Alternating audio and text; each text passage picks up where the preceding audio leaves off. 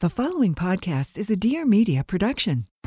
Mari has grown her two fitness and nutrition brands. co-founder of Bloom Nutrition. Forbes 30 under 30 list. a successful entrepreneur. Someone who has lost 90 pounds. Today's guest is Mari Llewellyn. Mari Llewellyn. my friend Mari. Welcome to the pursuit of wellness.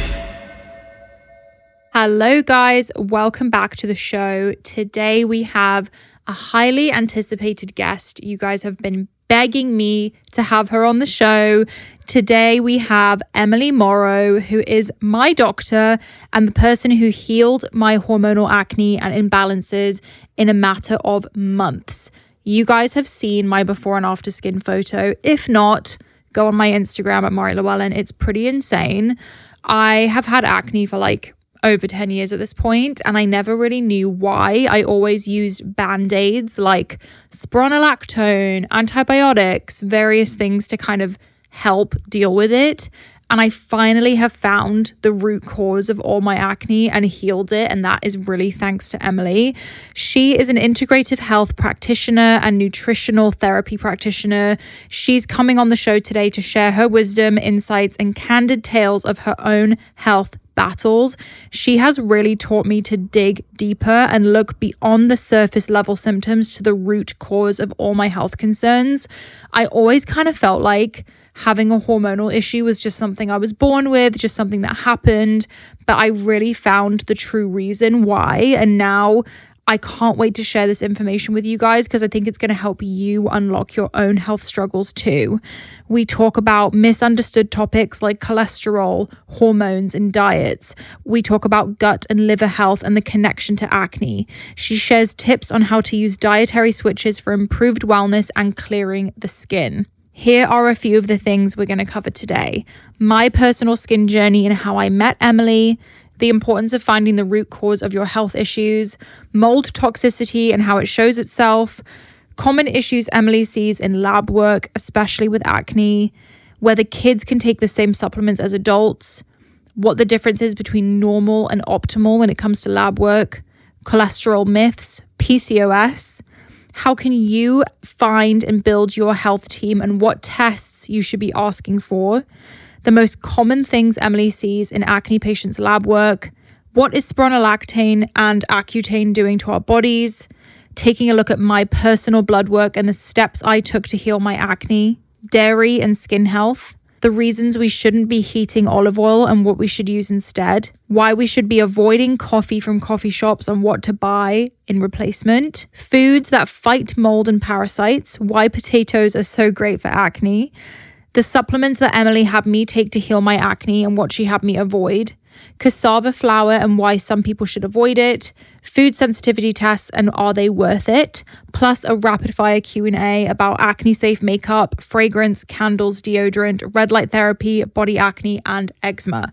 So, we are covering a lot today. It's a lot of information. I would really view this as your free appointment with Emily. She is completely booked out with clients. I don't think she takes clients anymore, but she does post really good information on her Instagram and she tells us so so much in this episode. So, make sure you listen the whole way through. This is so informational and it's like a free appointment with a naturopath. So, guys, without further ado, let's hop into the conversation. I really hope you enjoy it. And don't forget to subscribe, follow, leave a review. Love you all. Okay. Emily, I feel like you need no introduction because I've talked about you so many times on this podcast, but welcome to the pursuit of wellness. Thank you. So glad to be here. For anyone who doesn't know, Emily is, I mean, I call you my doctor, my naturopath, my guardian angel. What would you refer to yourself as? Everyone calls me their doctor, mm-hmm. but I'm not a doctor. Okay. I went through the dietitian program, thought I wanted to become a doctor, but did not love the curriculum and the agenda that often gets pushed in that. So I went through two continuing education programs. So technically, my title is integrative health practitioner and nutritional therapy practitioner. Perfect. And for anyone who doesn't know, Emily is the person who saved me when it comes to my acne and also my lab work. She is a wealth of knowledge when it comes to blood chemistry. I'm going to ask you how many labs you've seen because I know it's a lot. And I want to tell you guys how we initially met. I was at the lowest point with my skin, truly felt like I couldn't even leave the house, crying on a daily basis. It was running my life. And I felt like I'd talked to so many people at this point. And this was when Danielle from ClearStem said, Okay, I have one more person. Let me call in a favor. And she introduced me to Emily. And I was just telling Emily, this is the first time we've met in person because we've only done remote calls. And when I first got on the call, I fully expected Emily to be 70 years old, grandmother. Like, I, I and then up popped this like pretty young girl my age. And I was like, what? Truly one of the smartest people I've ever spoken to. I felt like I finally got answers about the underlying issues. I think so many of us think I have high testosterone and that's it. Like it's an isolated issue. We don't have a full understanding of what's happening underneath that and why. And I felt like you gave me the answers I needed. And now, for the first time in 10 years, my skin is the clearest it's ever been. I'm not on spironolactone. I'm not on Accutane. I'm not on any skin medication or hormonal medication. I'm not going to go into too much detail because I want Emily to break it down for us, but no one has ever taken me under their wing the way Emily has. So I'm so grateful for you. And let's hop in because I've got a million and one questions as per usual. As does the community. Mm-hmm. They are so excited to have you here.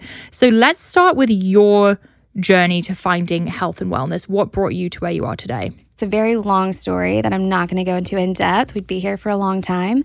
But I had my own health challenges. I was a collegiate soccer player, but you think back to even growing up, and you and I had this conversation, consult one.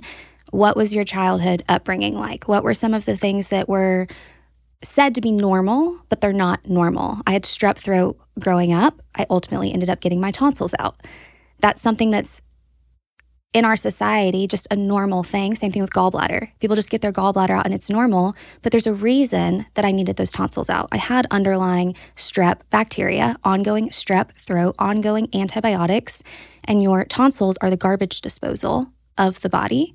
And if that gets backed up, it impacts then the appendix. Therefore, I had this overgrowth of bacteria that could have stemmed from being passed down from my parents, because toxicity does get passed down. Heavy metals do get passed down. If you ever see a baby with eczema, oh. they didn't oh. just develop that right away at birth or shortly after. Unfortunately, things get passed down from the parents. And I ended up getting those tonsils removed. Well, that bacterial infection has to go somewhere. It has to colonize somewhere. So it'll go and colonize in other areas of the body, like the gut, like the appendix. It's not uncommon for people who get their tonsils removed for 5, 10, 15 years later to all of a sudden have appendicitis and get their appendix removed. Have you had appendicitis? No. Hmm. I'm really grateful that the body communicates and gives us symptoms. Acne is just a picture of what's going on internally. So with these ongoing health issues, bloating, digestive distress, I had debilitating migraines. They kind of just lingered and I put band aids on them. Midol for extreme period cramps. I got put on birth control, which is the story for so many women to fix, quote, fix some of these underlying issues. But my health fully tanked after college soccer. I think it finally felt safe because sometimes our symptoms won't surface until they feel safe as a survival mechanism, mm. and no doctor could help me. And so, the very short part of the long story is I had some of the top liver specialists in the country look me in the eyes and tell me I needed a liver transplant. I need to be on medication for the rest of my life and get hepatitis vaccines. At the time, I had started turning yellow. My palms were yellow. My eyes were yellow. I had gained a ton of weight and that was their answer. Top doctors in the country. I started diving into what are my other options. It did not sit well with me at all. And even going to a lot of integrative and functional medicine doctors, it was still band aids. It was here's turmeric for your inflammation, here's dandelion for your liver. But no one was really getting to the root of, well, what is overwhelming your system? And I very fortunately came across one doctor who sat me down and ran a blood work panel and he was my sort of guardian angel. And you get emotional thinking about it because when you've seen so many people and you've been told there's nothing else you can do, and someone can point to, no, there's a reason, it's life transformative. And he quickly glanced at a basic CBC and CMP that a past doctor had run and said, I think you have underlying infections. I think that heavy metals is a problem. I think mold is a problem. Have you ever lived in a moldy building? Well, of course, college dorms. They're filled mm-hmm. with them. Homes growing up, water damage, filled with them. Even once you move out, fungus can colonize in the nasal passages, and then it creates a whole body systemic issue. And he gave me that information and I ran with it. Started researching, diving into PubMed, attending conferences and seminars, immersing myself in education to really not only understand how do you fix those issues, but how do you establish health in the body as a whole to where it prevents those things from taking over. Mm-hmm. So, building the shields and guards from a foundational health standpoint, mentally, emotionally, spiritually, so that when you do have a bacteria or a food with heavy metals, your body can handle it.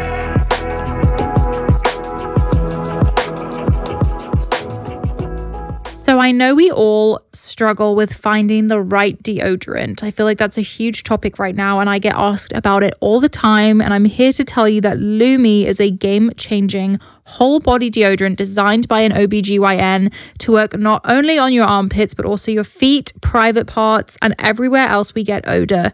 No matter where you use it, Lumi is clinically proven to block odor all day thanks to its one of a kind pH optimized formula. They've got over 275,000 five star reviews to show for it. What I love the most about Lumi is that it was designed by an OBGYN and a female who truly understands what our body needs. It's a whole body deodorant and it's safe to use anywhere. Plus, it's clinically proven to block odor all day and control odor for up to 72 hours. Unlike some deodorants that try to mask with an odor or fragrance, Lume is formulated and powered by mandelic acid to stop odor before it starts, which is more like a pre odorant.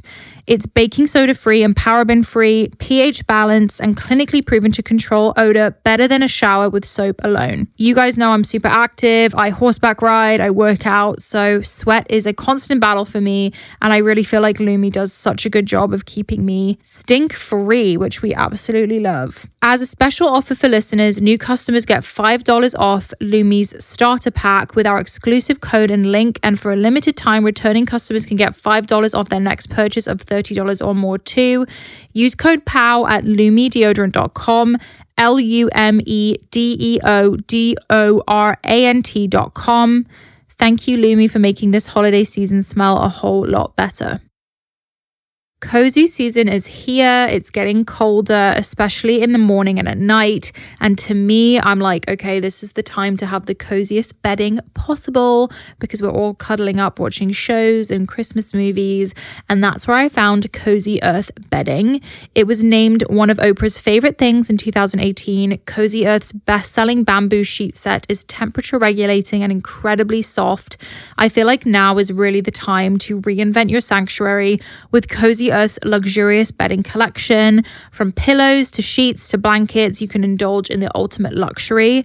I also think this is such a good gift this time of year. If you want to gift someone the gift of luxurious sheets and bedding, I feel like this would be really, really thoughtful. Cozy Earth is responsibly sourced, temperature regulating bamboo viscose bedding. They also have Cozy Earth pajamas, which are made from ultra soft viscose and bamboo and available in two limited edition festive holiday hues. They also have the cuddle blanket, which is perfect for sharing and softer than anything you've ever felt. This oversized plush throw is the ideal gift for a warm and fuzzy holiday season. Cozy Earth stands by its durability of its products with a remarkable 10 year warranty, promising a decade of restful sleep. I feel like this is the perfect purchase or gift this time of year. We should all be investing in our sleep. Cozy Earth has provided an exclusive offer for our listeners today, up to 40% off site wide when you use the code PURSUIT. That's the code PURSUIT for 40% off site wide. The most welcome change is among us. The transition from summer to fall is here. The crisp, cool air in the mornings, cozy sweaters to stay warm, and the switch out from your comfiest summer sandals to the chunky loafers you've been waiting to wear. Vionic has curated the best styles to get you ready for the season with rich leathers and suedes for your workwear favorites, weather ready boots for trips to the pumpkin patch, and performance sneakers to keep you moving. I'm personally obsessed with the mules. They look like really cute slippers, but you can also wear them out and about. I'm a huge fan of the comfy look that can transition from home to out and about. For example, I love wearing them to the grocery store. I've even worn them to the office before therefore styled them up and made them look really, really nice. Vionic's exclusive VioMotion technology is what sets them apart.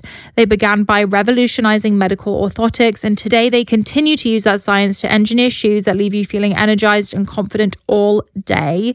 You guys know I'm on my feet a lot. I'm very active. I'm very fit. I'm always running around and I want to make sure I'm taking care of my foot health. And this is so important. And I don't think enough people talk about that. So I feel like these shoes are so comfortable and they're taking care of me. They even offer a 30 day guarantee. Wear them, love them, or return for a full refund within 30 days. You guys can use code POW15 at checkout for 15% off your entire order at www.vionicshoes.com when you log into your account. One time use only. Vionic Shoes, wearable well being for your feet.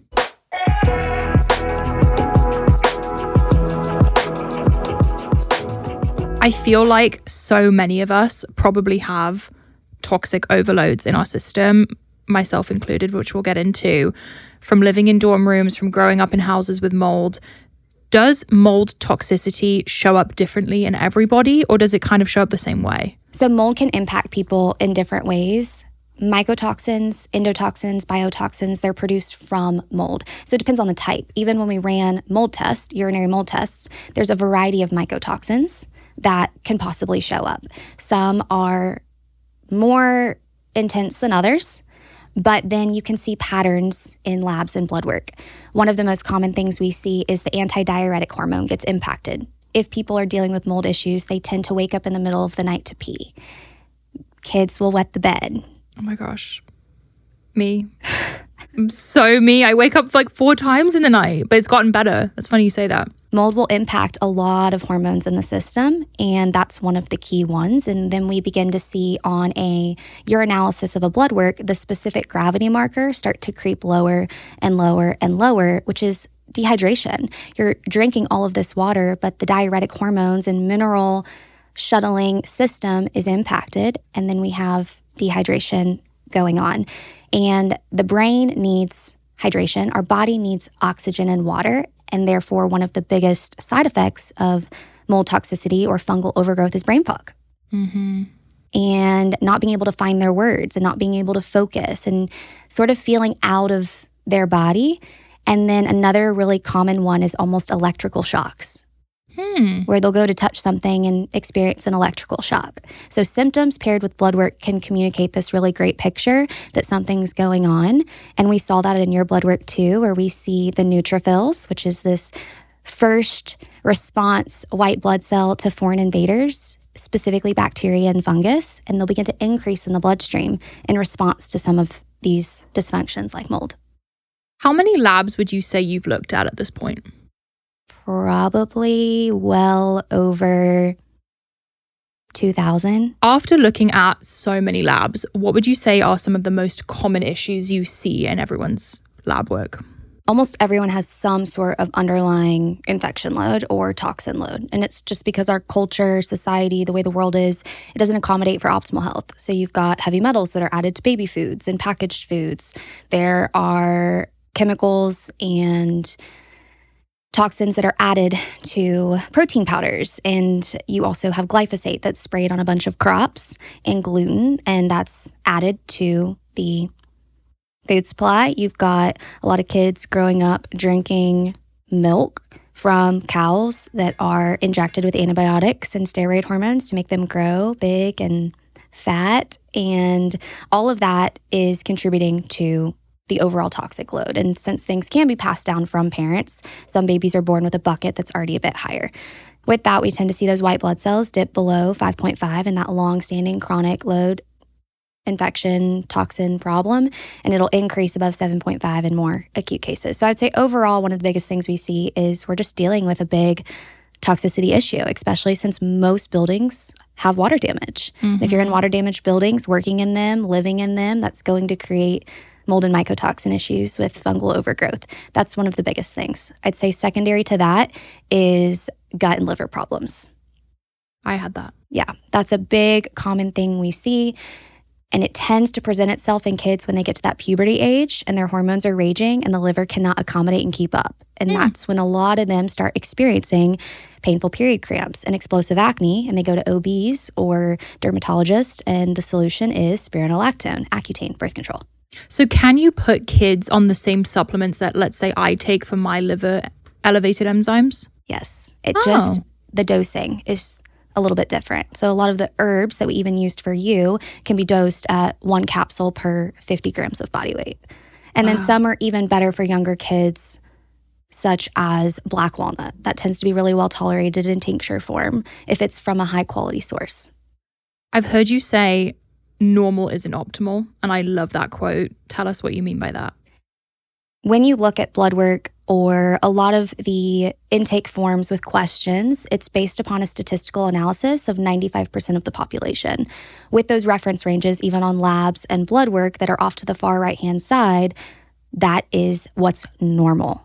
But as chronic disease is increasing and people are diabetic, having heart disease, COPD, asthma, they are establishing those reference ranges based on a statistical analysis of that population. As the population gets sicker, those ranges get more skewed, where now they're not optimal, they're normal.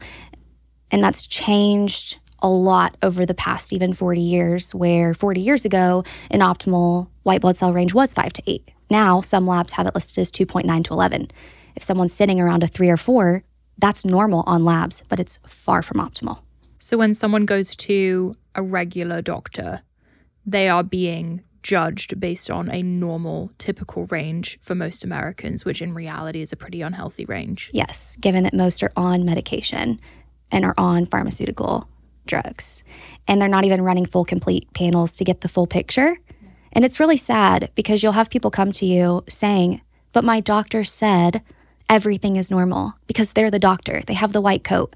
Now, I respect and honor and appreciate doctors. I just think that some of the information that they're taught and not taught, like nutrition and labs, plays a big role in this, where I'll look at those same labs that a doctor said everything was normal, nothing was flagged, and there's 45 markers out of optimal range.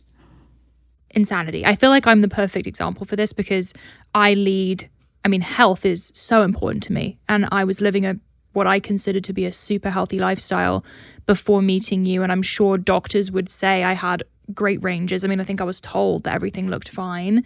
And then when I sat with you and we actually went through it, I was shocked at how much improvement there was to make and how much improvement we have made in a matter of months. Mm-hmm. Just by some small tweaks, really. Small tweaks. And probably no one ever said, hey, your cholesterol is a little bit too low. I mean, most people would think that that would be a good thing, right? I definitely want to talk about cholesterol. What are the myths around cholesterol? Let's just get into it now. Currently, the medical system, if they see cholesterol high, they tend to immediately go the statin route. They will tell you to stop eating red meat, eggs, foods high in cholesterol. But when cholesterol goes high or low, it's an internally driven imbalance that often has very little to do with our actual food. Hmm. It is more so an issue with fat digestion, liver and gallbladder health. If we tend to see that total cholesterol and LDL start to creep up, they are responding to an underlying load. It's not uncommon to even see those spike when people start to work on their health. Another really common reason you'll see total cholesterol and LDL go high is underlying hypothyroidism before the thyroid markers ever go out of range, because it takes about a 25% dip in overall thyroid function for the thyroid markers to begin to shift out of balance. So it's almost giving you this clue that there's a thyroid problem before you can actually see it on labs. Mm. But they're not even running a full thyroid panel. They're seeing this elevated cholesterol, LDL, and they're telling people to remove these foods that are actually very important for our overall health. That's a big myth that high cholesterol is an underlying root to cardiovascular disease, which is absolutely not the case. You need the particle size, you need to look at other specific lab markers in order to make that determination. And then no one talks about low cholesterol. They think let's just lower it as low as we can to reduce the cardiovascular and heart attack and stroke risk. But it's the backbone to all your sex steroid hormones. When you talk about fertility and feeling good and balanced hormones, if you don't have enough cholesterol, you're not going to synthesize those really important hormones. Why do you think I had low cholesterol if I do eat red meat frequently and things like that? metals and mold will tank the cholesterol levels. Bacteria will tank the cholesterol levels in chronic cases. The initial stages, it will increase them, but when that's been going on for a very long time, those toxins, bacteria, infections, they overwhelm the organ systems in the body, mm. like the liver, and the cholesterol will tank. I think the biggest thing I've learned from you is how interconnected the body is because I even at the beginning of this whole skin, you know, coming off my spironolactone, going the natural route, I was someone that thought, okay, I have high testosterone, I'll take DIM, I will drink spearmint tea, kind of like surface level, like tip of the iceberg type treatment. And then when I sat with you and you went through everything with me, I realized that not one issue that I had was like isolated, if that makes sense. It does. Is that the case for anyone listening who maybe has PCOS, acne, any hormonal issue? What would you tell them? It's all connected. Let's take PCOS, for example. PCOS is polycystic ovarian syndrome, multiple cysts on the ovaries. There is a reason that the body will create cysts. As females, we don't have testosterone factories like men do. That's why our levels are going to be significantly less. When it comes to testosterone, it is very blood sugar balancing. That's why a lot of PCOS women tend to have high fasting insulin levels. It's a blood sugar imbalance that's increasing their testosterone. And when the body, as a female, doesn't naturally make enough testosterone, it will grow cysts on the ovaries that are capable of making testosterone. Mm. You have all these cysts that then build and grow on the ovaries to offset the blood sugar imbalance. Another really common reason for cysts is underlying bacterial infections. Lyme disease, these spirochetes will wedge themselves into organs and systems and create these barriers over them that are cysts in the body for protective reasons to hide from antibiotics, to hide from antimicrobials. You go back to why do we have PCOS? Well, let's dig for the deeper imbalances and reasons, and usually it comes back to inflammation, toxins, infection, blood sugar dysregulation. So this might be controversial for me to say, but is isn't PCOS just a cluster of symptoms then? Like why do we even need I mean technically I probably have PCOS, but why does it even matter to have the diagnosis when really the cure would just to be going to the the symptoms or the the problem underneath? I think that they throw that blanket diagnosis because they don't know how to fix it. They'll say, You're stuck with this forever, there's nothing you can do. But I have several clients who did ultrasounds and had 40 cysts. They redid ultrasounds a few years later, and there's one or two. Wow. These things can be reversed when you address the reason that those cysts formed to begin with.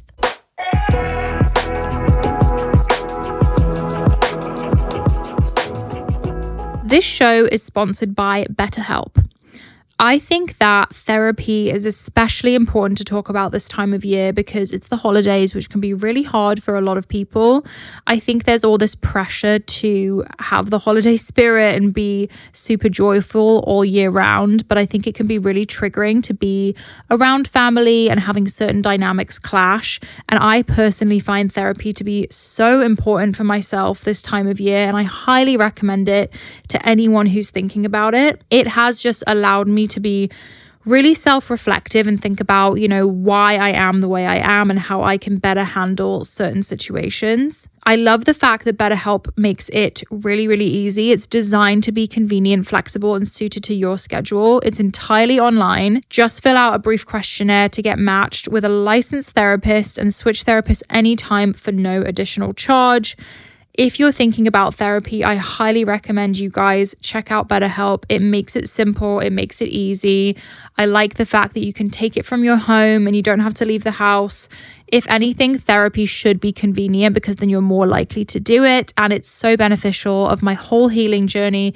It's the number one thing that I would recommend. In the season of giving, give yourself what you need with BetterHelp. Visit betterhelp.com slash POW today to get 10% off your first month. That's betterhelp, H-E-L-P dot com slash POW. I recently had the co founder of Delavie Sciences on the show, and it was such an interesting conversation. His name is Dr. Kyle Landry, and he worked with Dr. David Sinclair. And together they discovered an ingredient that is incredible for anti aging. You guys have to listen to the episode because it was so, so interesting. And they actually used space technology to develop their skincare. This is a skincare company that's unlike any other I've ever heard of before. It's skincare that is backed by science, it's clinically tested and scientifically proven and dermatologist approved. The Aonia age defying skincare contains their patented ingredient that boosts hyaluronic acid and activates repair enzymes to diminish fine lines and wrinkles, improves skin elasticity, and evens out skin tone. Currently available products include their hydrating eye cream and restorative serum, and the Aonia age defying serum and the Aonia eye refresh.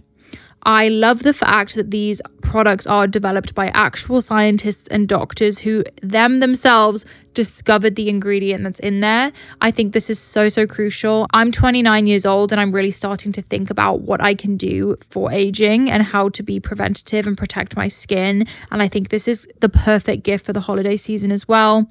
You guys can visit delaviesciences.com and use code POW for 20% off your purchase. That's D E L A V I E sciences.com and use code POW, P O W, for 20% off your purchase.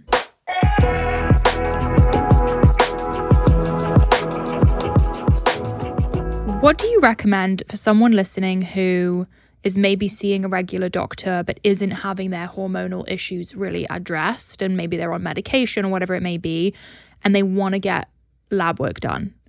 What do you recommend for them finding their Emily, their guardian angel? I I train and teach others how to read blood work from a functional optimal lens. And there's a referral list that I can give you, and we can link of people who've been through it, who are certified, who are able to order those labs for individuals. And the reason I prefer that route versus taking a bunch of codes to their doctor is a doctor is going to raise their eyebrow and either give you a really hard time or they're not going to run it because insurance doesn't cover a lot of these markers. You'll end up with a super bill in the mail for 800 upwards to $2500 because insurance is only going to cover the bare basics. And even if you tell them, please run a full thyroid panel, please run a full thyroid panel, you come back with TSH and T4. Okay. So, what tests should they be getting right off the bat? CBC and CMP, complete blood count and complete metabolic panel, that's typically run from a doctor. And even if they have their labs now, that can be extremely insightful. If they look at that and see that their white blood cells are outside of that 5.5 to 7.5 range, that should be an alarm system for there is something throwing your body off. Your soldiers are overwhelmed. Raise the flags. We need to figure it out. If you even then look down at the, I call them your army of soldiers, and they each have a special title, that can communicate okay, what? Neutrophils are at the very top, and that was something that yours was off on in your initial blood work. Neutrophils will tend to increase with fungus, yeast, candida, bacterial overgrowth and it will tend to decrease with severe immune dysfunction because those infections and toxins have been going on for way too long. And it tends to seesaw with the lymphocytes, the lymphs. If someone's lymphs is outside of that range of 24 to 42 or it's seesawing, it's decreasing or increasing as the neutrophils are increasing or decreasing. Same thing bacteria, fungus, yeast, virus, immune dysfunction. Just those three markers can communicate so much information. And then monocytes if they are above seven, there is an active infection. There is something going on that is triggering immune dysfunction. And then the next two markers we talked about because they were normal in your initial blood work the eosinophils and the basophils. And those respond to mast cells, allergies, and parasites. And they were normal. We did your follow up blood work three months later and they increased. And okay. Tell us why this is a good thing though. This is a good thing. Yeah. This is a good thing. It sounds like a bad thing, but it's a good thing that I have parasites. if these worms, parasites, whatever they are, as gross as it seems, are not detectable in the bloodstream, they're creative creatures. They've formed a protective barrier called a biofilm around themselves. You run the blood work, it's not showing up. A lot of these herbs and supplements that we use actually go in and pop that bubble, disrupt the barrier, destroy the house like a tornado, and now they're detectable by the bloodstream. You can actually go after them. It's why you'll hear the term antibiotic resistant because people will take these antibiotics and it won't work. So they were there the whole time. We've just cleared the rubble, as Mm-hmm. you told me, and now they are present and now we're killing them. You've heard the term health is like an onion. You peel back the layers. You can't see the center of the onion at the very top. And a lot of people give up too soon.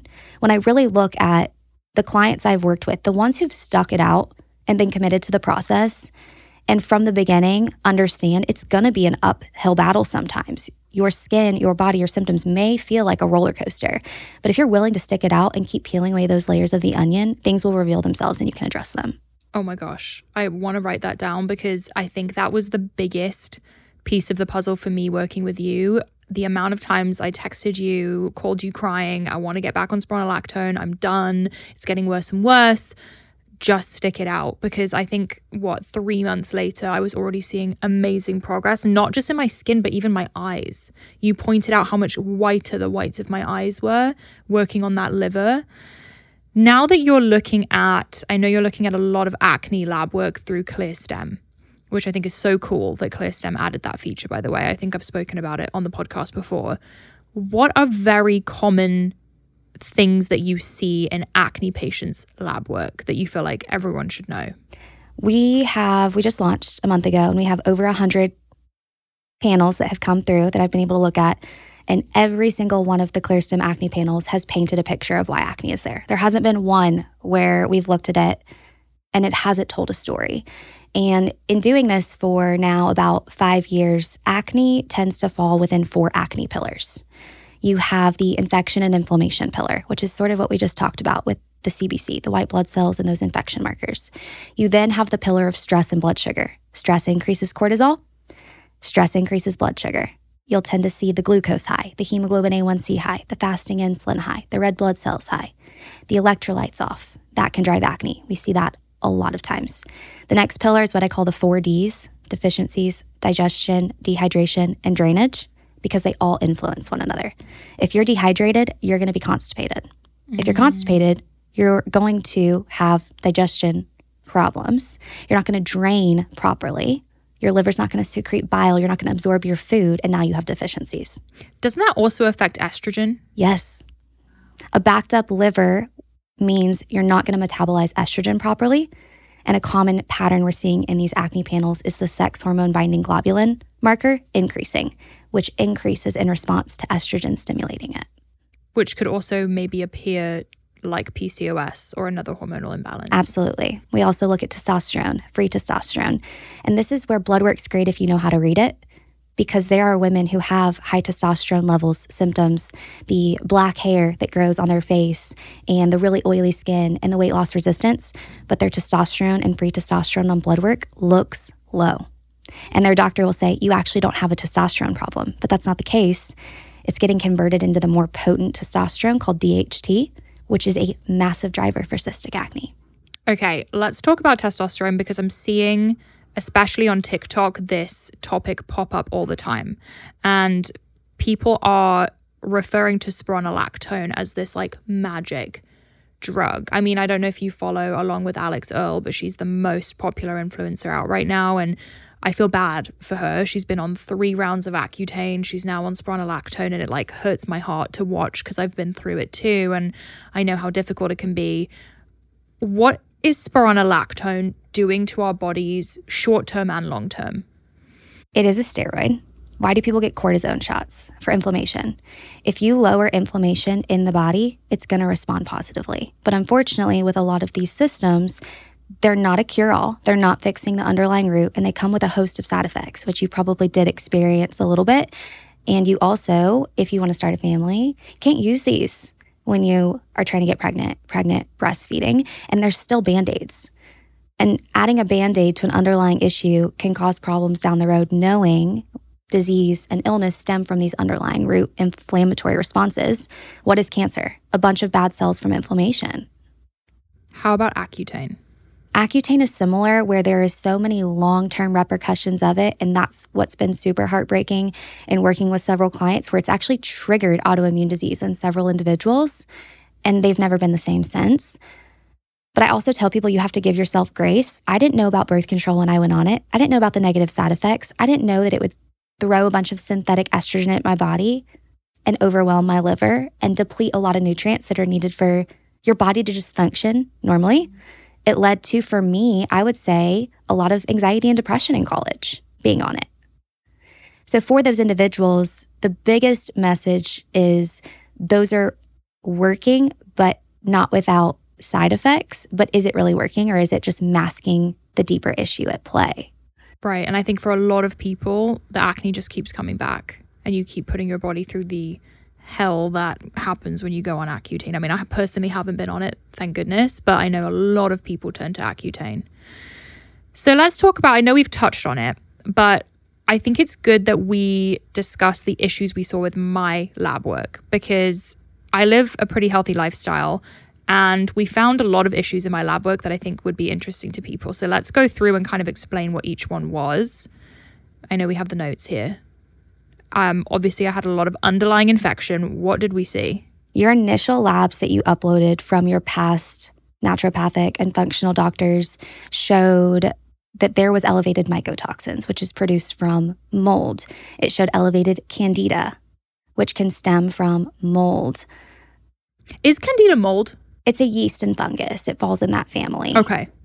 And then we also saw that your heavy metals were high, and both of those will deplete glutathione and the other cofactors needed for glutathione recycling, which is absolutely essential for detox, absolutely essential for phase two liver detoxification.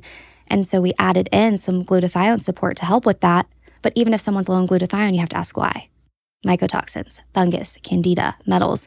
And then it also showed that you were high in some of the PCBs, pesticides, and other underlying toxins and infections. That was the functional labs. And then when you told me in our health history questionnaire, I was on birth control. That's a bunch of synthetic hormones that overwhelms the liver, and then you have a backup in drainage. Antibiotics. A lot of us were on a lot of antibiotics growing up as kids, and that will cause SIBO. Because if you deplete all of the bacteria in your gut, then the bad ones are going to grow and you don't have enough good bacteria to offset it. What is SIBO? An overgrowth of bacteria in the small intestine. Small intestinal bacterial overgrowth. Yep. Got Yep. it. So these are all different issues. Yep.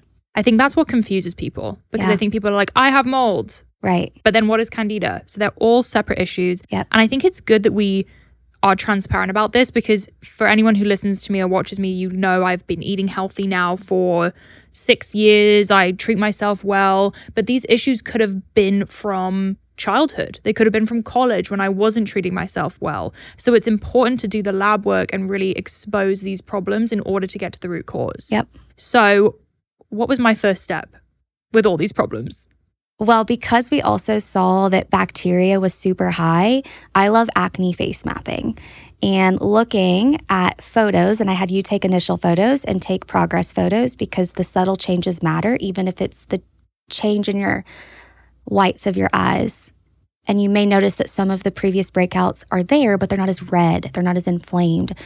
And we started to see that along the jawline, which is where the stomach is, and a lot of strep and staph bacteria, fungus, candida yeast will grow and colonize in excess. And you start to see acne along the jawline, along the cheeks, along the smile lines, which is the large intestine. And so seeing that picture helps me understand where these underlying infections are, which helps us better go after them. And so, where we started was your diet. We pulled out some of the foods that you were eating.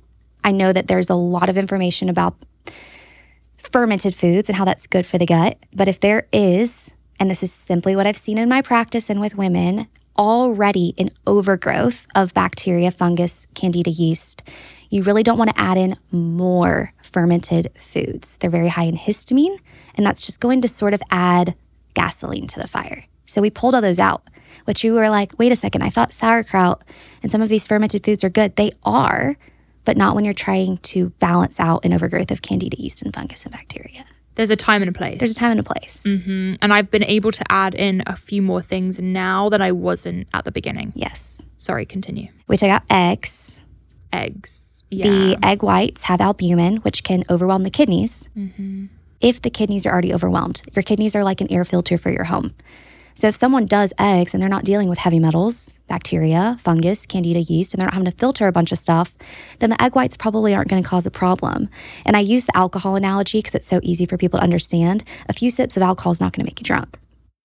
But if your body is susceptible because your liver is so overwhelmed, one glass of wine is going to cause histamine problems and make you a little loopy. Mm. The body's no different. None of these things are bad, but they have a time and place and can't be used if there's underlying pathogens, infections, and toxins. Eggs were a big trigger for me. Yes. Every time I had them, I feel like the breakouts were back. Yep. And I'm now at the point where I could maybe have them once a week. Yep. But I have to be pretty cautious. Yep. And everyone's different. Some people can tolerate eggs once a week, even if they're farm raised from the chickens in your backyard. It's just the structure of them when there's viruses and bacteria can throw those further out of balance.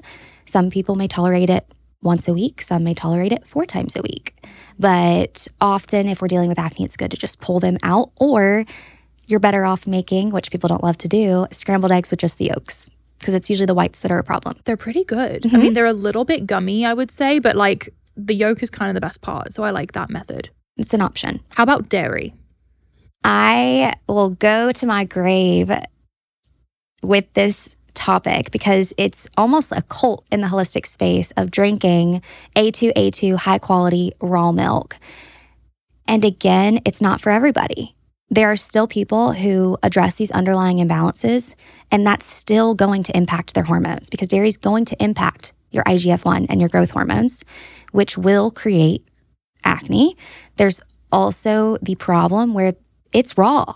And when you run enough lab tests and you see the bacteria that can come from raw milk elevated in people's labs, you raise red flags. Certain aspects of dairy are better than others. Butter, grass fed butter is great. Ghee is great. They have very little lactose and protein in them. But when you start getting into the milk and even excess of the cheese, yogurts, sour creams, not great if you're dealing with acne. I avoid cow dairy like it's the plague except for grass-fed butter ghee and cheese randomly as a treat i use goats and sheep more because there's less protein in it because even though my labs look great and everything's good i have dairy i'm breaking out Hmm. Yeah, I think one thing I've realized through this is I am just an acne prone gal and I always will be. And there's just certain lifestyle things I need to do. One of the biggest switches I feel like you had me make was the olive oil avocado to ghee tallow or butter. Explain that for us because I think a lot of people were upset. i know i know and again you could make a case for either side but I pull all my clients off cooking oils. There's a reason that they come in amber glass bottles so that they're not exposed to oxygen and to heat and to light. Why would we want to heat delicate oils? Break it down to just that simple question. And people will bring it back to a smoke point. Well, why would you ever even want to get close to a smoke point? When you heat these oils, they're going to produce free radicals in the body, which breaks down the cell membrane structure. I'm a huge fan of these oils. The oleic acid in unheated, high quality olive oil is super important for the body and cell membrane, but in its unheated, pure form. Can you get away with cooking with a tiny bit of olive oil at a very low heat? Potentially, but that's not what most people are doing. They are roasting and frying and sauteing at these really high temperatures with oils, which breaks down their lipid structure, which then breaks down your fatty acid membranes. And cooking with fat stable options like tallow, like butter, like ghee is going to be so much better internally and it's not going to drive these lipid oxidized problems that the other oils heated will cause. And then you look at labels. Think about how a lot of these manufacturers are making their chip products and their food products. They are frying them and roasting them and heating them at very high, high, high temperatures, even the avocado oil, even the coconut oil. And that's not great for us to be consuming in excess. Thank you for explaining that better than I ever could because everyone's like, why did you make the switch? And I'm like, I don't know. Emily told me to. But also, guys, it tastes really freaking good. Mm-hmm. Ghee is amazing. Grass fed butter is obviously amazing. Tallow tastes really good. I mm-hmm. make all my food, like without fail, I travel with this stuff because Yeah. I won't eat anything else. And I feel much better. My skin has told the story and it tastes good. How do you feel in terms of caffeine? Go off about coffee for a second. Most people have normal, typical, acidic, caffeine riddled coffee in the morning, which is going to throw off blood sugar. It's going to throw off your cortisol levels, shoot it through the roof, and it's going to throw off the gut. I removed and have all my clients remove normal coffee. I removed it almost six years ago and only drink our favorite mushroom coffee because the caffeine is mitigated by the reishi mushroom and they have patent protected processes on the infusion of the reishi spore powder into it, as well as removing the acidity from it. So it's not impacting gut in a negative way. It's not throwing off your cortisol levels, and the caffeine is better managed and balanced, where you're probably only absorbing around 9 to 15 milligrams of caffeine versus the typical 100 to 180 for a cup. What I love about this stuff is, first of all, it tastes so good and you can drink it all day long. It gives you the coffee fix, but you can really get away with having like three, four cups. I mean, I know you maybe have six, but I have six, and I can't even do decaf. I'm the same way. I can't. I can only do decaf if I take the same spore powder that's put in the King coffee and I add three to four capsules yeah. to it. And then I feel just that steadiness. Otherwise, I'm shaky, I'm jittery. I'll take my glucose monitor, prick my finger, and my glucose is shooting through the roof. Yeah. And guys, just so you know, this brand is Organo and it's called King Coffee. You can find it on Amazon. It's like a red gold box. It looks a little like when I first ordered it, I was uh, slightly confused. It was giving royal vibes. I wasn't really sure what to expect, but now I have it in the office and everyone's obsessed. The other thing, you correct me if I'm wrong, but I feel like all of us are getting coffees out at coffee shops and they're pouring hot liquid into plastic, which is getting microplastics in our systems, which I saw in mine. I'm sure for everyone running around who's getting coffees every day, they probably have tons of microplastics in their system, right? Styrofoam, Mm-hmm. the, pa- the plastic they put on the top that people are sipping through. But just don't get coffee at coffee shops because it's probably filled with mycotoxins. Mold. Yeah. Because beans encourage mold, right? Yes. What are some of the most common foods that have mold, parasites, toxins? Mold, the most common ones are going to be coffee's a big one, grains, a lot of grains, as well as peanuts. Those can be really high in mycotoxins. Mm-hmm. People usually need to tend to avoid those. With some of the other common triggers for parasites, for example, raw fish. All my sushi lovers out there, make sure you're taking HCl and digestive enzymes when you're having sushi. Pork, Oh, yeah. good old pork, and even some fish if it's not cooked all the way, but they can even come from fruits and vegetables that aren't properly washed. I am notorious about ozonating all my produce before I ever use it. What does that mean? I have a ozone bubbler. I put all my produce in water. I turn on the ozone machine and it disinfects and removes all the possible things that are sprayed. Nowadays, even with this appeal label, Oh, I avoid that, but even organic produce is still sprayed. It's the amount that it's sprayed. Can you send me the link for that Yeah. ozone bubbler and I'll put it mm-hmm. in the description? I ordered something like that and it came, but it had a weird blue light on it and I got freaked out, so I didn't use it. I'm, I was scared. I was like, is this more chemicals? I don't need this. Mine doesn't have a blue light. Okay, I ordered the wrong thing. So can you send me the link for that? Yes. How about foods that we should consider adding to fight mold, parasites? I want to say the raw garlic and pumpkin seeds. Yes. That helped me a lot. I've put that on so many of the Clearstem acne panel results summary reports for people.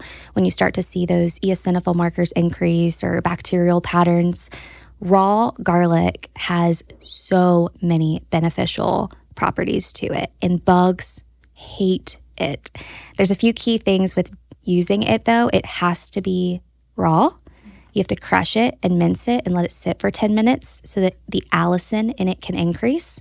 And it has to be consumed raw. You don't have to just. Did you take it by the spoonful? Is Yep. that what you did? Okay. That's an option. Some people chase it with honey. I'm intense and I like You're that kind of intense. I don't do that. I feel like it's very potent and intense. Mm-hmm. What I do is I have people make my salad dressing or guacamole where they're adding that raw garlic to it. They're using a blender or a Vitamix with olive oil, a little bit of apple cider vinegar, and lemon juice, and the garlic, some basil, Yep. cilantro. Those are great for parsley, cilantro, great for heavy metals, and use it as a daily salad dressing. It's a really easy way to get that raw garlic in. Another way is to add that raw garlic minced to guacamole alongside some pumpkin seeds, which are also great for bugs, pathogens, parasites, and hormone balance. Really great for estrogen metabolism. Cilantro for heavy metals. There are a lot of food things you can do. I'd say lemon juice, cilantro, parsley, garlic, olive oil, even in ways it's very therapeutic and healing. Super good for underlying bugs and bacteria. Doing that even for 30 days can be helpful. I think I did it for 30 days straight. And I also did the salad dressing. The cool thing with the salad dressing is you can actually put both in there. I did the pumpkin seeds ground up in there and the raw garlic. And I also did the guacamole method. I also did the raw spoonful because I feel like I wanted to feel like it was working. And I was like, ooh, it's potent. The bugs are going to hate it, whatever. That worked really well for me. Now you have me taking black cumin seed oil. What's the other oil I'm taking? PCPS. You know, the one that's like fortifying for the mitochondria? PC? PC. We're doing PC. What's that good for? PC is four of the key phospholipids. Okay. And when it comes to the cell, simplifying this, your cells are like a castle. And every castle, to protect the mitochondria, which is the princess inside the cell, needs a cell wall. It needs protection.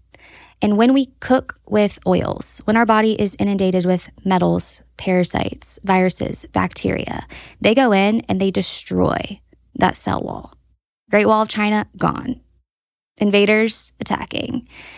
And you have to support that cell wall. And one of the key components is cholesterol, which is why having those at sufficient levels is important, and phospholipids, which PC is a combination of phospholipids that are truly liposomal, that paired with, and this is where a lot of people contradict the idea of seed oils and say you should avoid all of them. I disagree.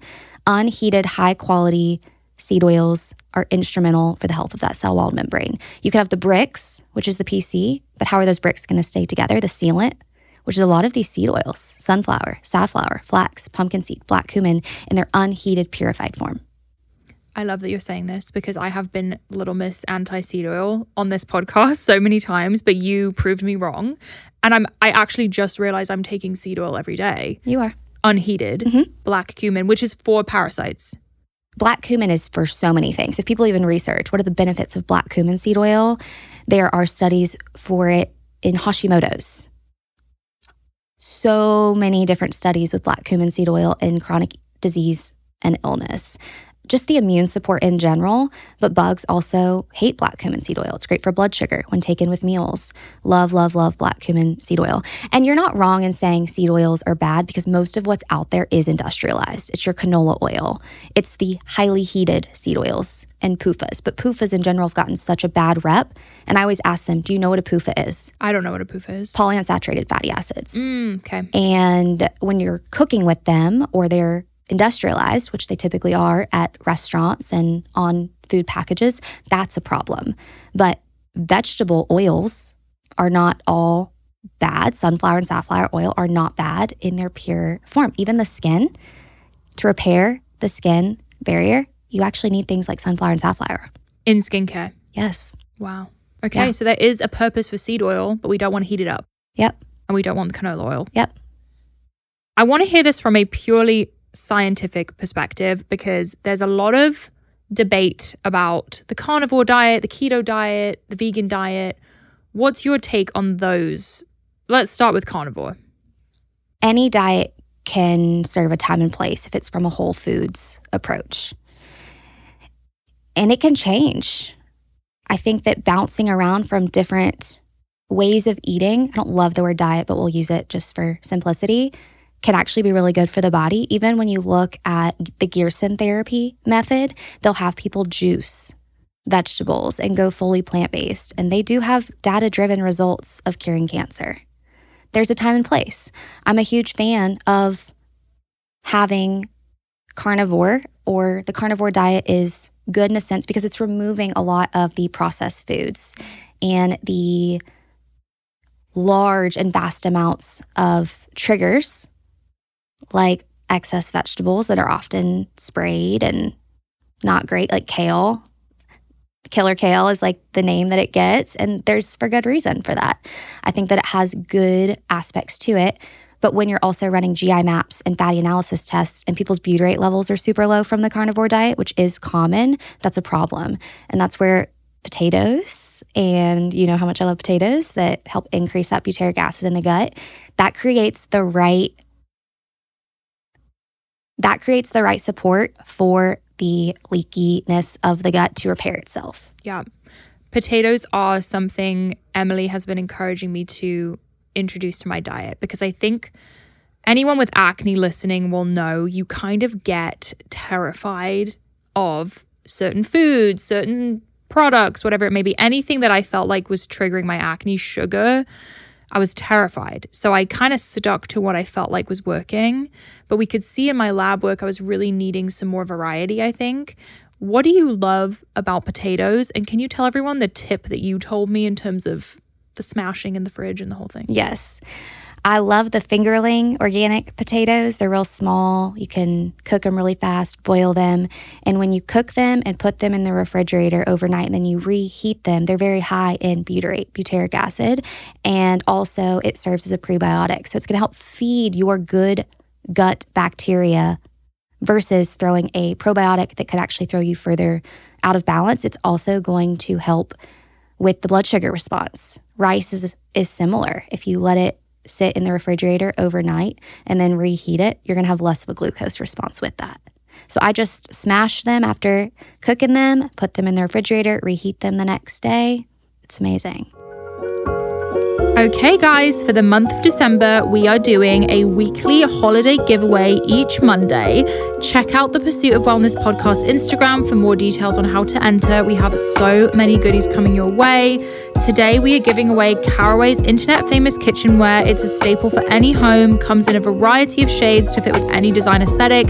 You guys know I love Caraway. You guys can use the code COOKWARE C O O K W A R E, and follow instructions on today's Instagram holiday power post for your chance to win Caraway's cookware set in a color of your choice, guys. This is such a good giveaway. These pans are amazing. I highly recommend. Good luck. Go enter. A reminder the code word is cookware.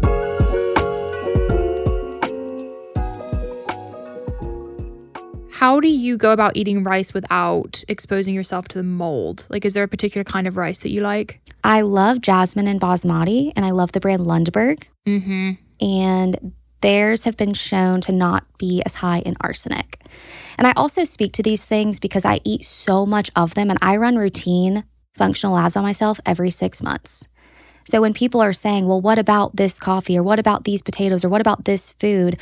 When you're seeing a full write up of everything and you're consuming it a ton and you have clients consuming it a ton and it's not throwing the labs out of balance, that's real clinical data that's going to overshadow and speak greater volumes than someone just saying, this is how things should be.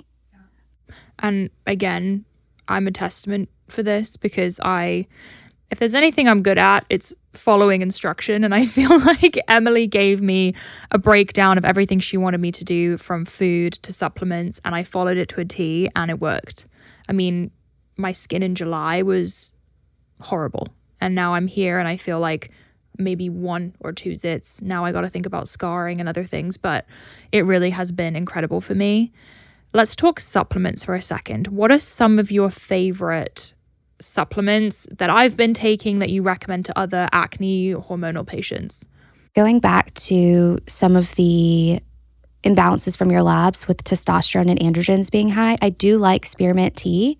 That is a good option. I also like reishi mushroom because it prevents that testosterone from getting converted into the more potent DHT, which is a big trigger for cystic acne. Reishi mushroom is great. And I love inositol because it helps balance blood sugar, which, which helps naturally keep those testosterone levels in check. Those would probably be my top three for that imbalance. With estrogen, I really love artichoke Mm, and yeah. rosemary. Those are awesome in herb supplemental form, tea form. That's going to help the liver detox and metabolize the estrogen properly, push it down the right pathway. Glutathione is similar.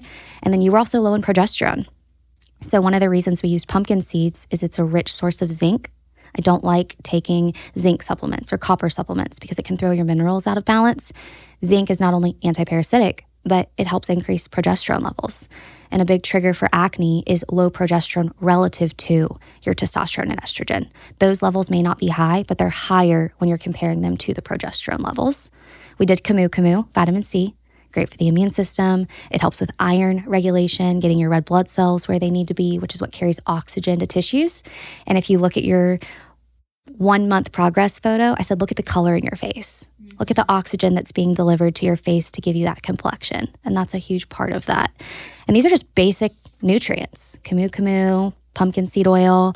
You are also low in your dopamine, epinephrine markers on your Dutch, your HVA and VMA, which is often where people will say, you're just stressed. You need to manage your stress levels. Where I don't agree with that is if you were exposed to strep bacteria or heavy metals at a young age, that is a stressor. And so addressing those individually with supplements and herbs is helpful. So we used Illicium, we used Schisandra, we used Artemisia. We use these herbs that target broad spectrum supports. Even vitamin C helps with heavy metals, helps with underlying viral loads. So we use those. And then we used golden thread for parasites and bacteria and digestive enzymes. A lot of times people will break out or have stomach problems because they don't make enough protease or hydrochloric acid. And that can show up as acne on the skin with the stomach, which is on the cheeks or the jawline, And I still take that with every meal. which is good. I recommend that most people take digestive enzymes because most people are not in this perfectly zenful state every day where their entire parasympathetic nervous system is capable of digesting food. Yeah. And I think something that surprised me with the system you put me on was the cycles of it all. Like, it's not that I was taking these all at once. You first had me on Illicium and I want to say Golden Thread, and then we cycled to the Astragalus Astragalus, Artemisia, because you made the point that we're working on kind of one thing at a time. You can't target it all at once. Yeah. You'll overwhelm the system. You'll overwhelm your liver and kidneys. You take these herbs and it's putting trash in the trash can. You support your drainage systems and your diet and your elimination pathways and move that trash can outside the house. But if you're doing too many and you have five garbage disposals outside your house and the garbage man's only picking up one, that's going to rot. That's a great metaphor. And if it's rotting, it's going to come through body odor, it's going to come through sugar cravings, and it's going to come through as acne. Ah, So you can't kill or eradicate or go after all this toxicity at once if the foundation isn't strong. And you have to do it at the right pace. You can't just take 10 antimicrobials at once. Not a good idea. So Greg has been so inspired by my progress with you that he has begun stealing my Camu Camu, and I have a big problem with that. He's like taking over my whole supplement cabinet. Was that all the main ones you feel like? Those were the biggest herbs that targeted some of the toxins. Yeah. And then we did other minute things like warm lemon water in the morning with sea salt. That's going to help nourish those adrenals, cleanse the digest- digestive tract, cleanse the liver. We did mangoes because those are super helpful for the adrenals. We did Brazil nuts for selenium and your thyroid. We took out cassava flour. Yeah, because a lot of these health products, guys, whether it be tortillas, crackers, um, healthy cookies, they all have these like flours, cassava, and nut. I think nuts were also a big thing for me. I was Yep. eating too many. Yep. Nuts in excess are going to cause digestive distress. And a lot of them, nuts and seeds, can be sprayed or be high in mycotoxins produced from mold. Yeah. So being conscious of the ingredients in the health products or protein bars you're eating every day, I feel like is huge. Yep. And cassava flour is just a big trigger for people and screws up their digestive system. What is cassava flour in most of the time? Tortillas that are gluten free, Yeah. chips, a lot of the Siete chips. Not everyone will have problems, but if you're struggling with digestive issues and you're having Simple Mills almond crackers or cassava chips and tortillas, it's usually that it's in excess. We're seeing that a lot where, okay, let me remove the dairy, but now I've got almond flour in this and ca- cashew flour in this and the milk here, and it's too much for the body to handle. Yeah. Let's talk about some of the lifestyle tips you gave me to implement. First one, sauna. I mean, I know not everyone may have access to a sauna, but nowadays there's sauna blankets and things you can do. What do you love about saunas? you're sweating. It's an elimination pathway. And they've even done urine tests from a sauna, and people will pass mercury and other heavy metals just by doing a sauna. If someone doesn't have access to a sauna, they can do foot baths. A lot of centers have ionic foot baths or even a really hot bath, drinking ginger tea, which will increase that body temperature to help sweat. Pooping, peeing, breathing, and sweating are some of our key elimination pathways. Sweating's a really easy way to take the burden off the body by supporting it. And then deep breathing is another. Really, really, really deep restorative belly breaths. Sometimes with clients, they want to go right to the supplements or right to the really intense therapies. And I always pose the question what can you not go very long without? Hmm. Oxygen. You can't go very long without sleep. Your body will literally shut down. You can go 30 days without supplements. You can only go three days without water. You can only go about two minutes, less for some, without oxygen. And your body will break down if you don't sleep. Those have to be the priority for people. I love that. Those three things. I think so often now people want the quick fix, the pill, because that's what we're fed through marketing and pharmaceutical companies. It's really easy to want that quick fix, myself included. When I first started, I was like, give me anything and I'll do it. But really, it was about slowing down and implementing some of these lifestyle changes. Um, I did the glutathione shots every week, which really helped. Um, the direct sunlight was another tip you gave me. Yes. First thing in the morning. What do you like about that? It's going to balance your circadian rhythm. Melatonin production actually starts the morning before that evening. When you expose your eyes to natural light in the morning, you're going to have proper cortisol rhythm and circadian balance. Everybody should have this natural rhythm where melatonin is lowest in the morning and highest in the evening, and most are swapped. This is the tired and wired individuals who wake up extremely exhausted, slow energy all day, relying on caffeine, and then it gets to be nighttime and they're wired and they're insomniac and they're waking up multiple times in the middle of the night. And the simple act of not looking at your phone first thing in the morning or turning on artificial lights and exposing your eyes to natural light, even if it's not fully sunshine outside, just that natural light will balance that circadian rhythm. Which can in turn help with acne ultimately. Yes, because it helps with stress. Yeah. Melatonin offsets cortisol. How about um castor oil packs? Castor oil packs are awesome. Castor oil is kind of a trendy thing right now. People Yeah. are putting it in their belly buttons. People are putting it on their foreheads for wrinkles. Hold on, what's the belly button thing? What is that? I just heard this trend recently. Okay. But apparently, it goes back to that's how you're connected to your mom through the umbilical cord. And so apparently, the belly button, if you put it in there, things transdermally go through the skin. It's helping. Yeah, it's super cool. I need to read up more up on it. But that's why a castor oil per- pack works. It's going and lowering inflammation through the skin over Yeah. the liver or the thyroid or the kidneys, wherever you put it. The castor oil pack is looks strange. When I first posted it, everyone was like, What are you doing? But it's quite easy to implement because you can just order it from Amazon. Make sure you get it in a glass bottle and it's organic. And then you put it on the right side of your body. You can either strap it there and sleep with it overnight, or you told me we could just rub it on before the sauna Yep. um, and get similar effects. Doesn't it help with digestion? Yes. Okay. huge for digestion. Anytime you support the liver, you're going to support the body as a whole. And that's the key organ with acne that's often impacted the most. Castor oil packs either need pressure or heat. Sometimes people will do both. In a sauna, you have the heat. That's one way, or you have the pressure from a pack, which is another way. And guys, all these things make your skin better. I know it's really hard to wrap your head around the fact that a liver castor oil pack might help your skin, but it truly does. These things all are connected. Switching to mental health just for one second. How much does stress and mental health play a role in acne? Huge, huge, huge role. And we talked about this very early on. I had you start doing my I feel exercise. And it's hard, sometimes hard to navigate these emotions. And, you know, if you go there, it almost feels like a dam's gonna break.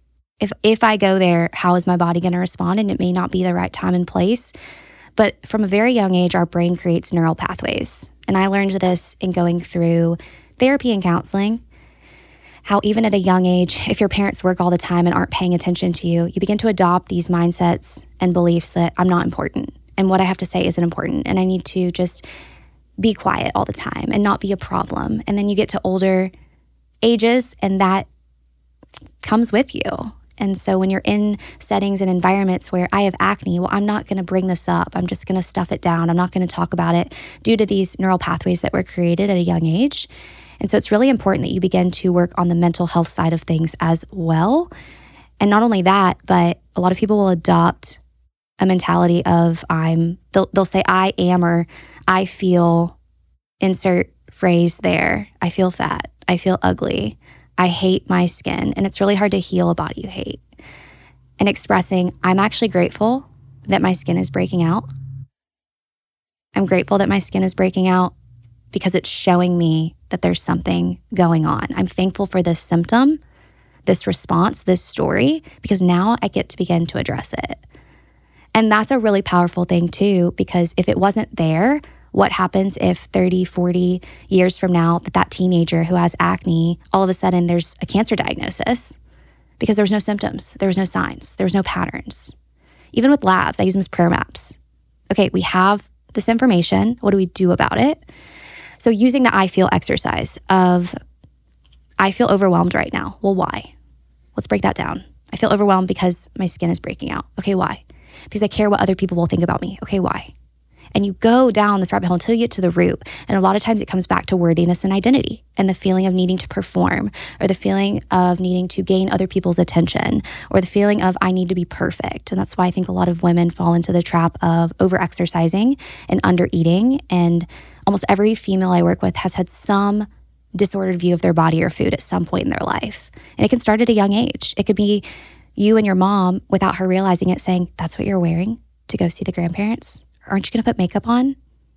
And then it flips and you go the opposite direction where women almost become tomboys and go the opposite effect because they don't want to feel that pain anymore. So, using that exercise of I feel and being grateful for, I'm grateful my skin's breaking out. I'm looking forward to when I don't have acne on my face and I get to celebrate that. But also, some of the greatest stories and testimonies come from when it's the worst. Like your testimony is now impacting millions of people based on the work you did, and they may be struggling. And had you not gone through it, they would have never known that there's reasons it's there. But I think you learn a lot about yourself in this process. When I was significantly overweight and yellow, I had to look myself in the mirror and say, I am worthy and it's going to be okay. And there's a reason I'm going through this, and there's going to be a generational impact from it. And I'm going to pray that I see myself in the lens that God does. Like, I want to see myself through His eyes. And that changed a lot for me. I think that changes a lot for people because you're not being hard on yourself anymore. You're grateful for the symptoms or the story that your body's communicating because it's telling you, hey, we can do something about this. And then when your skin is good, just like with food, you don't appreciate food till you've experienced true hunger. You don't experience clear skin or being mostly symptom free until you've gone through the muck. It's, uh, I mean, you just said it so, so well. It, it, is a blessing to have your body tell you something's wrong here. I mean, I would have had no idea because I felt fine, but clearly something was wrong. And I remember that first call I got on with you, I was so insecure and so honestly just like I had this self-hatred. And even when you extended help to me and said, "Hey, like let's get another call next week. Like let's do X, Y, and Z," I literally asked you why you were helping me. And I remember you said, I think a big part of this process for you is going to be accepting help. And that was such a light bulb moment for me because I realized for years I didn't accept help really. I didn't I didn't accept support and love really. And I didn't understand why someone would want to help me in that way. So I think the mental element of acne and any underlying issues is huge a lot of people have a hard time accepting help and learning how to receive. And that was me for a long time. When you are forced to become a parent at a really young age and fend for yourself, I came from a broken family. It was very dysfunctional. You put all of these backpacks on and you carry them and you stop asking for help. And I got to a place in my life where someone said, That's a form of pride. The inability to receive is a form of pride. And if you keep carrying the weight of all of this, your body will break down, your skin will erupt because you're never meant to carry that. Oh my gosh. And I remember back in the day when my acne was bad and people would say that to me, I didn't want to hear it because that is almost the hardest part of the whole process. I can take the supplements, I can do mm-hmm. the diet, I can do all the things, but addressing that trauma and learning to take the backpack off is really the hardest part. It is. But there's so much transformation that comes from it. And that's where I come back to this is going to create a generational impact. The way you parent, the way you serve others, the type of friend you are. Taking off that backpack even if it's just opening it up and glancing inside and looking at what's in here. What am I carrying with me that I've yet to address? Where is my journal in here of people that I have not forgiven yet, that I've carried this bitterness with me my entire life? All that's doing is hindering you. So much freedom comes from this still hurts, but I'm going to choose to forgive this person or this setting or this situation. Even doctors. I had to forgive the doctors who told me there's nothing you can do. Thank you for lighting a fire under me to realize there is something I can do. Because they could have fulfilled exactly the role that they were supposed to play. And it just changes the way your brain works in a way because you learn to look at the goodness of every single thing you've been through and will go through. Whew, I have the chills. This is so good. You're going to help so many people, and you are helping so many people. I think it just shows that we all go through whatever we go through to help serve others. With that said, I do have a fan Q and A, and I know we've been talking for a long time, but the girls have questions. Okay. let's treat this as like a rapid fire. Okay. Are food sensitivity tests legit or a waste of time? Waste of time. Ah, really? Waste of time. Why? Because some foods, you won't see the response from a food sensitivity perspective until days or weeks later. And a food sensitivity test is not going to pick that up. Okay. The second reason is most food sensitivities stem back to an underlying imbalance. If you see all these foods come up, your gut is leaky. Your body is creating this response and saying you have a sensitivity to this food, but it's just because the immune system is dysfunctional. Now, anaphylactic allergic responses, that's different, but it's typically an underlying issue. I actually like the Coca Pulse test for if a food's a problem. You take your pulse rate, you put the food in your mouth for 30 seconds under your tongue. If your pulse goes up six to eight beats per minute or more, it's a current food sensitivity that needs to be avoided. But usually, after you fix your gut and fix the underlying issues, it's not a food sensitivity anymore. Slay. I feel like that's just a business play. These food sensitivity tests. Anyway. Advice for coming off spironolactone. What supplements should someone take if they're coming off? Support your liver. Castor oil packs, dandelion tea, taurine, TUDCA. There's even things called liver sauce. A lot of just liver supportive herbs is going to be the first thing, and get blood work done from someone who knows how to read it because it'll still tell you what's going on, and you can support your body individually from that result. Thoughts on tretinoin and prescription products for skincare? Time and place. Some people swear by tretinoin, but they are using it in the right way. I find most people can't tolerate it. And even the women on YouTube and TikTok who are using it, when they take their makeup off, their skin looks raw. Eek. If you really go pay attention, it looks raw and red because with tretinoin, you increase your risk of UV damage. If you are not religious, religious about your SPF and sunscreen, reapplying often, you will have sun damage over time. I know that there's crazy testimonials with tretinoin. Again, time and place, but you can't use actives with it. You mm-hmm. can't do a lot of the treatments like microneedling and nanoneedling, which I find are incredible for the skin. So for me, I used tretinoin a few years ago and I have better results now not using it because it does increase the sensitivity. And some people will use it and it never helps them and their skin's flaky and it's super red. So that's my take on it. Favorite skincare brands for acne? Clearstem Skincare is my favorite all in one brand. And I've talked about this recently on social.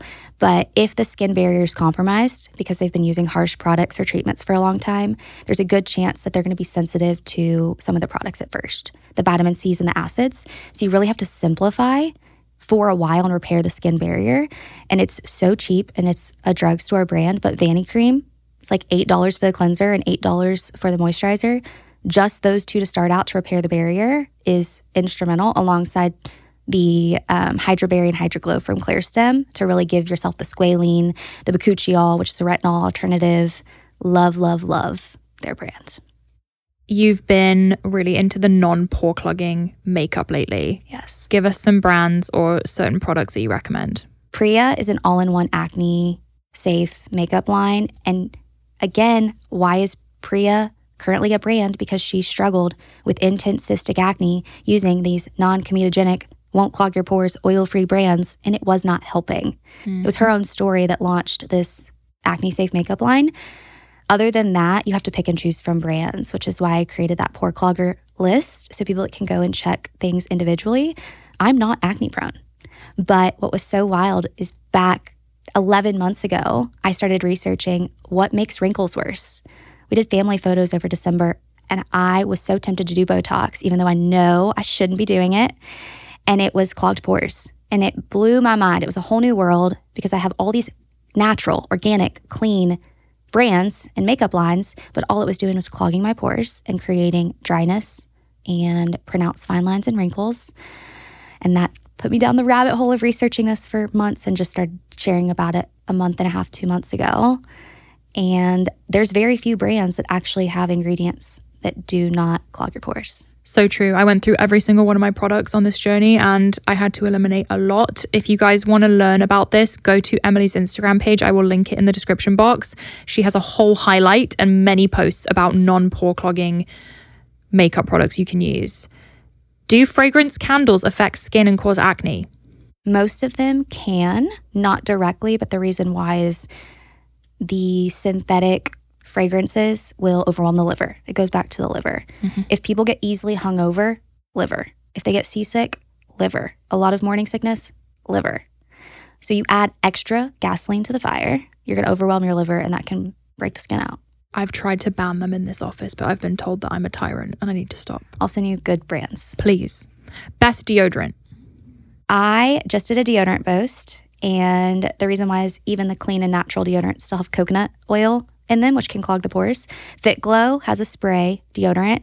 There is also an option to just use ozonated olive oil, which is what I use. Just simple ozonated olive oil. And it has some essential oils in there. The brand's Ella. And so that you also have the tea tree and some of these essential oils that inhibit fungal issues. And then sometimes good old fashioned arrowroot flour. It'll absorb the sweat without clogging the pores. Hmm. So you can kind of make it yourself. You can. Interesting. Thoughts on light masks, red light, blue light? I recently did a live call on the ClearStem membership because I've never personally used them. And these women have tried everything, literally everything. Mm. And I asked them because someone asked me, and she said that the blue light can be great once you've healed your acne for some of the scarring, but it can actually make cystic acne worse. Interesting. Okay. And what about red light? Red light's great for lowering inflammation. It's not going to necessarily fix the acne, mm-hmm. but it's great for lowering inflammation and cell renewal. Tips for body acne hair care products, mm. shampoo, conditioner that's going to go down your back, back acne, chest acne, butt acne. Changing out your shampoo and conditioner is one. Another thing, just depending on where the acne is on the body, it can be a clue for what's going on internally. So the butt is the bladder, and then the shoulders can be the stomach, the back and chest can be bacterial as well. And then removing body lotions that have pore cloggers as well. Do you have a website you use to check everything? No, because none of them are fully accurate and a lot of the checkers don't work. That's why I went down rabbit holes of creating my own list. Hopefully, I can figure out a media person who can create a clicker checker for me so yeah. people can do that because it all comes down to the fatty acid structure of each ingredient. Is it high in oleic acid, linoleic, linolenic? All, of that matters when it comes to the skin and potential to clog the pores. You guys need to follow Emily because she's been popping off about this lately. Is eczema treatable internally? Yes. Eczema is often a byproduct of heavy metals, fungus yeast, or parasites. So we see a lot of babies who have eczema and it's usually a heavy metal or yeast derived issue, if, especially if they're being breastfed or they were born with a bucket that's overflowing. Can you work on healing mold and heavy metals while trying to conceive or while you're pregnant? While trying to conceive, yes. If you find out you're pregnant, you'd want to stop. Okay. But that actually helps a lot of women who are struggling with infertility conceive because they lower those toxic loads, hormones increase, and they're able to capitalize on that. Breastfeeding, you can, you just need breastfeeding specific supports. I love the brand Supreme Nutrition. In breastfeeding cases, I often use Vital Guard Supreme and Scutellaria Supreme that cover a wide variety of infections. But I really don't like for moms to do anything while they're pregnant. Okay. That's what I love about working with you. I feel like all the things I'm working on are just helping my health in general. It doesn't feel like it's isolated, it's all encompassing. Now it's time for the question we ask every guest. I started this podcast because I believe everyone's pursuit of wellness looks different. What does wellness mean to you? Wellness is a choice. And I love that quote because someone can be given a life altering diagnosis of autoimmune disease, alopecia, for example, type 1 diabetes. And someone might look at them and say, You're not healthy. Or they got their arms and legs blown off. You're not healthy. But they get to wake up every day and pursue wellness, balance their blood sugar, eat good foods, live in life giving community, sleep, walk, work out. All of those is a choice, and you get to choose wellness. We don't always get to choose health. I may be diagnosed with something, an autoimmune disease, which I still carry with me, that's a thorn in the side of my stomach for the rest of my life, but it doesn't mean I can't pursue wellness alongside that. That's beautiful. Thank you, Emily. Where can everyone find you online? Where can they order lab work? Plug it up. Instagram is the main spot I'm at. I do not have the capacity to be on multiple channels. People are like, get on TikTok. I can't handle that right now. Got my, my plate is way too big. And I've heard the comments is wild, wild west. You got to have some thick skin for that. Mhm. We're growing in that area. Instagram, my name, Emily Morrow. And I also am overseeing the entire Clearstem acne panel, creating the freaking result cool. summaries. We have several girls we've brought on who are going to help me with that, doing live calls in the membership. Those are probably the top two spots. Incredible. Thank you so much, Emily. We really appreciate it. Thank you for having me. The content of this show is for educational and informational purposes only. It is not a substitute for individual medical and mental health advice and does not constitute a provider patient relationship. As always, talk to your doctor or health team. Thank you for listening to today's episode. Go comment on my last Instagram at Mari Llewellyn with the guest you want to see next. I'll be picking one person from the comments to send our Bloom Greens to. Make sure you hit follow so you never miss my weekly episodes. If you enjoyed the conversation, be sure to share and leave a review. See you next week. Please note that this episode may contain paid endorsements and advertisements for products and services. Individuals on the show may have a direct or indirect financial interest in products or services referred to in this episode.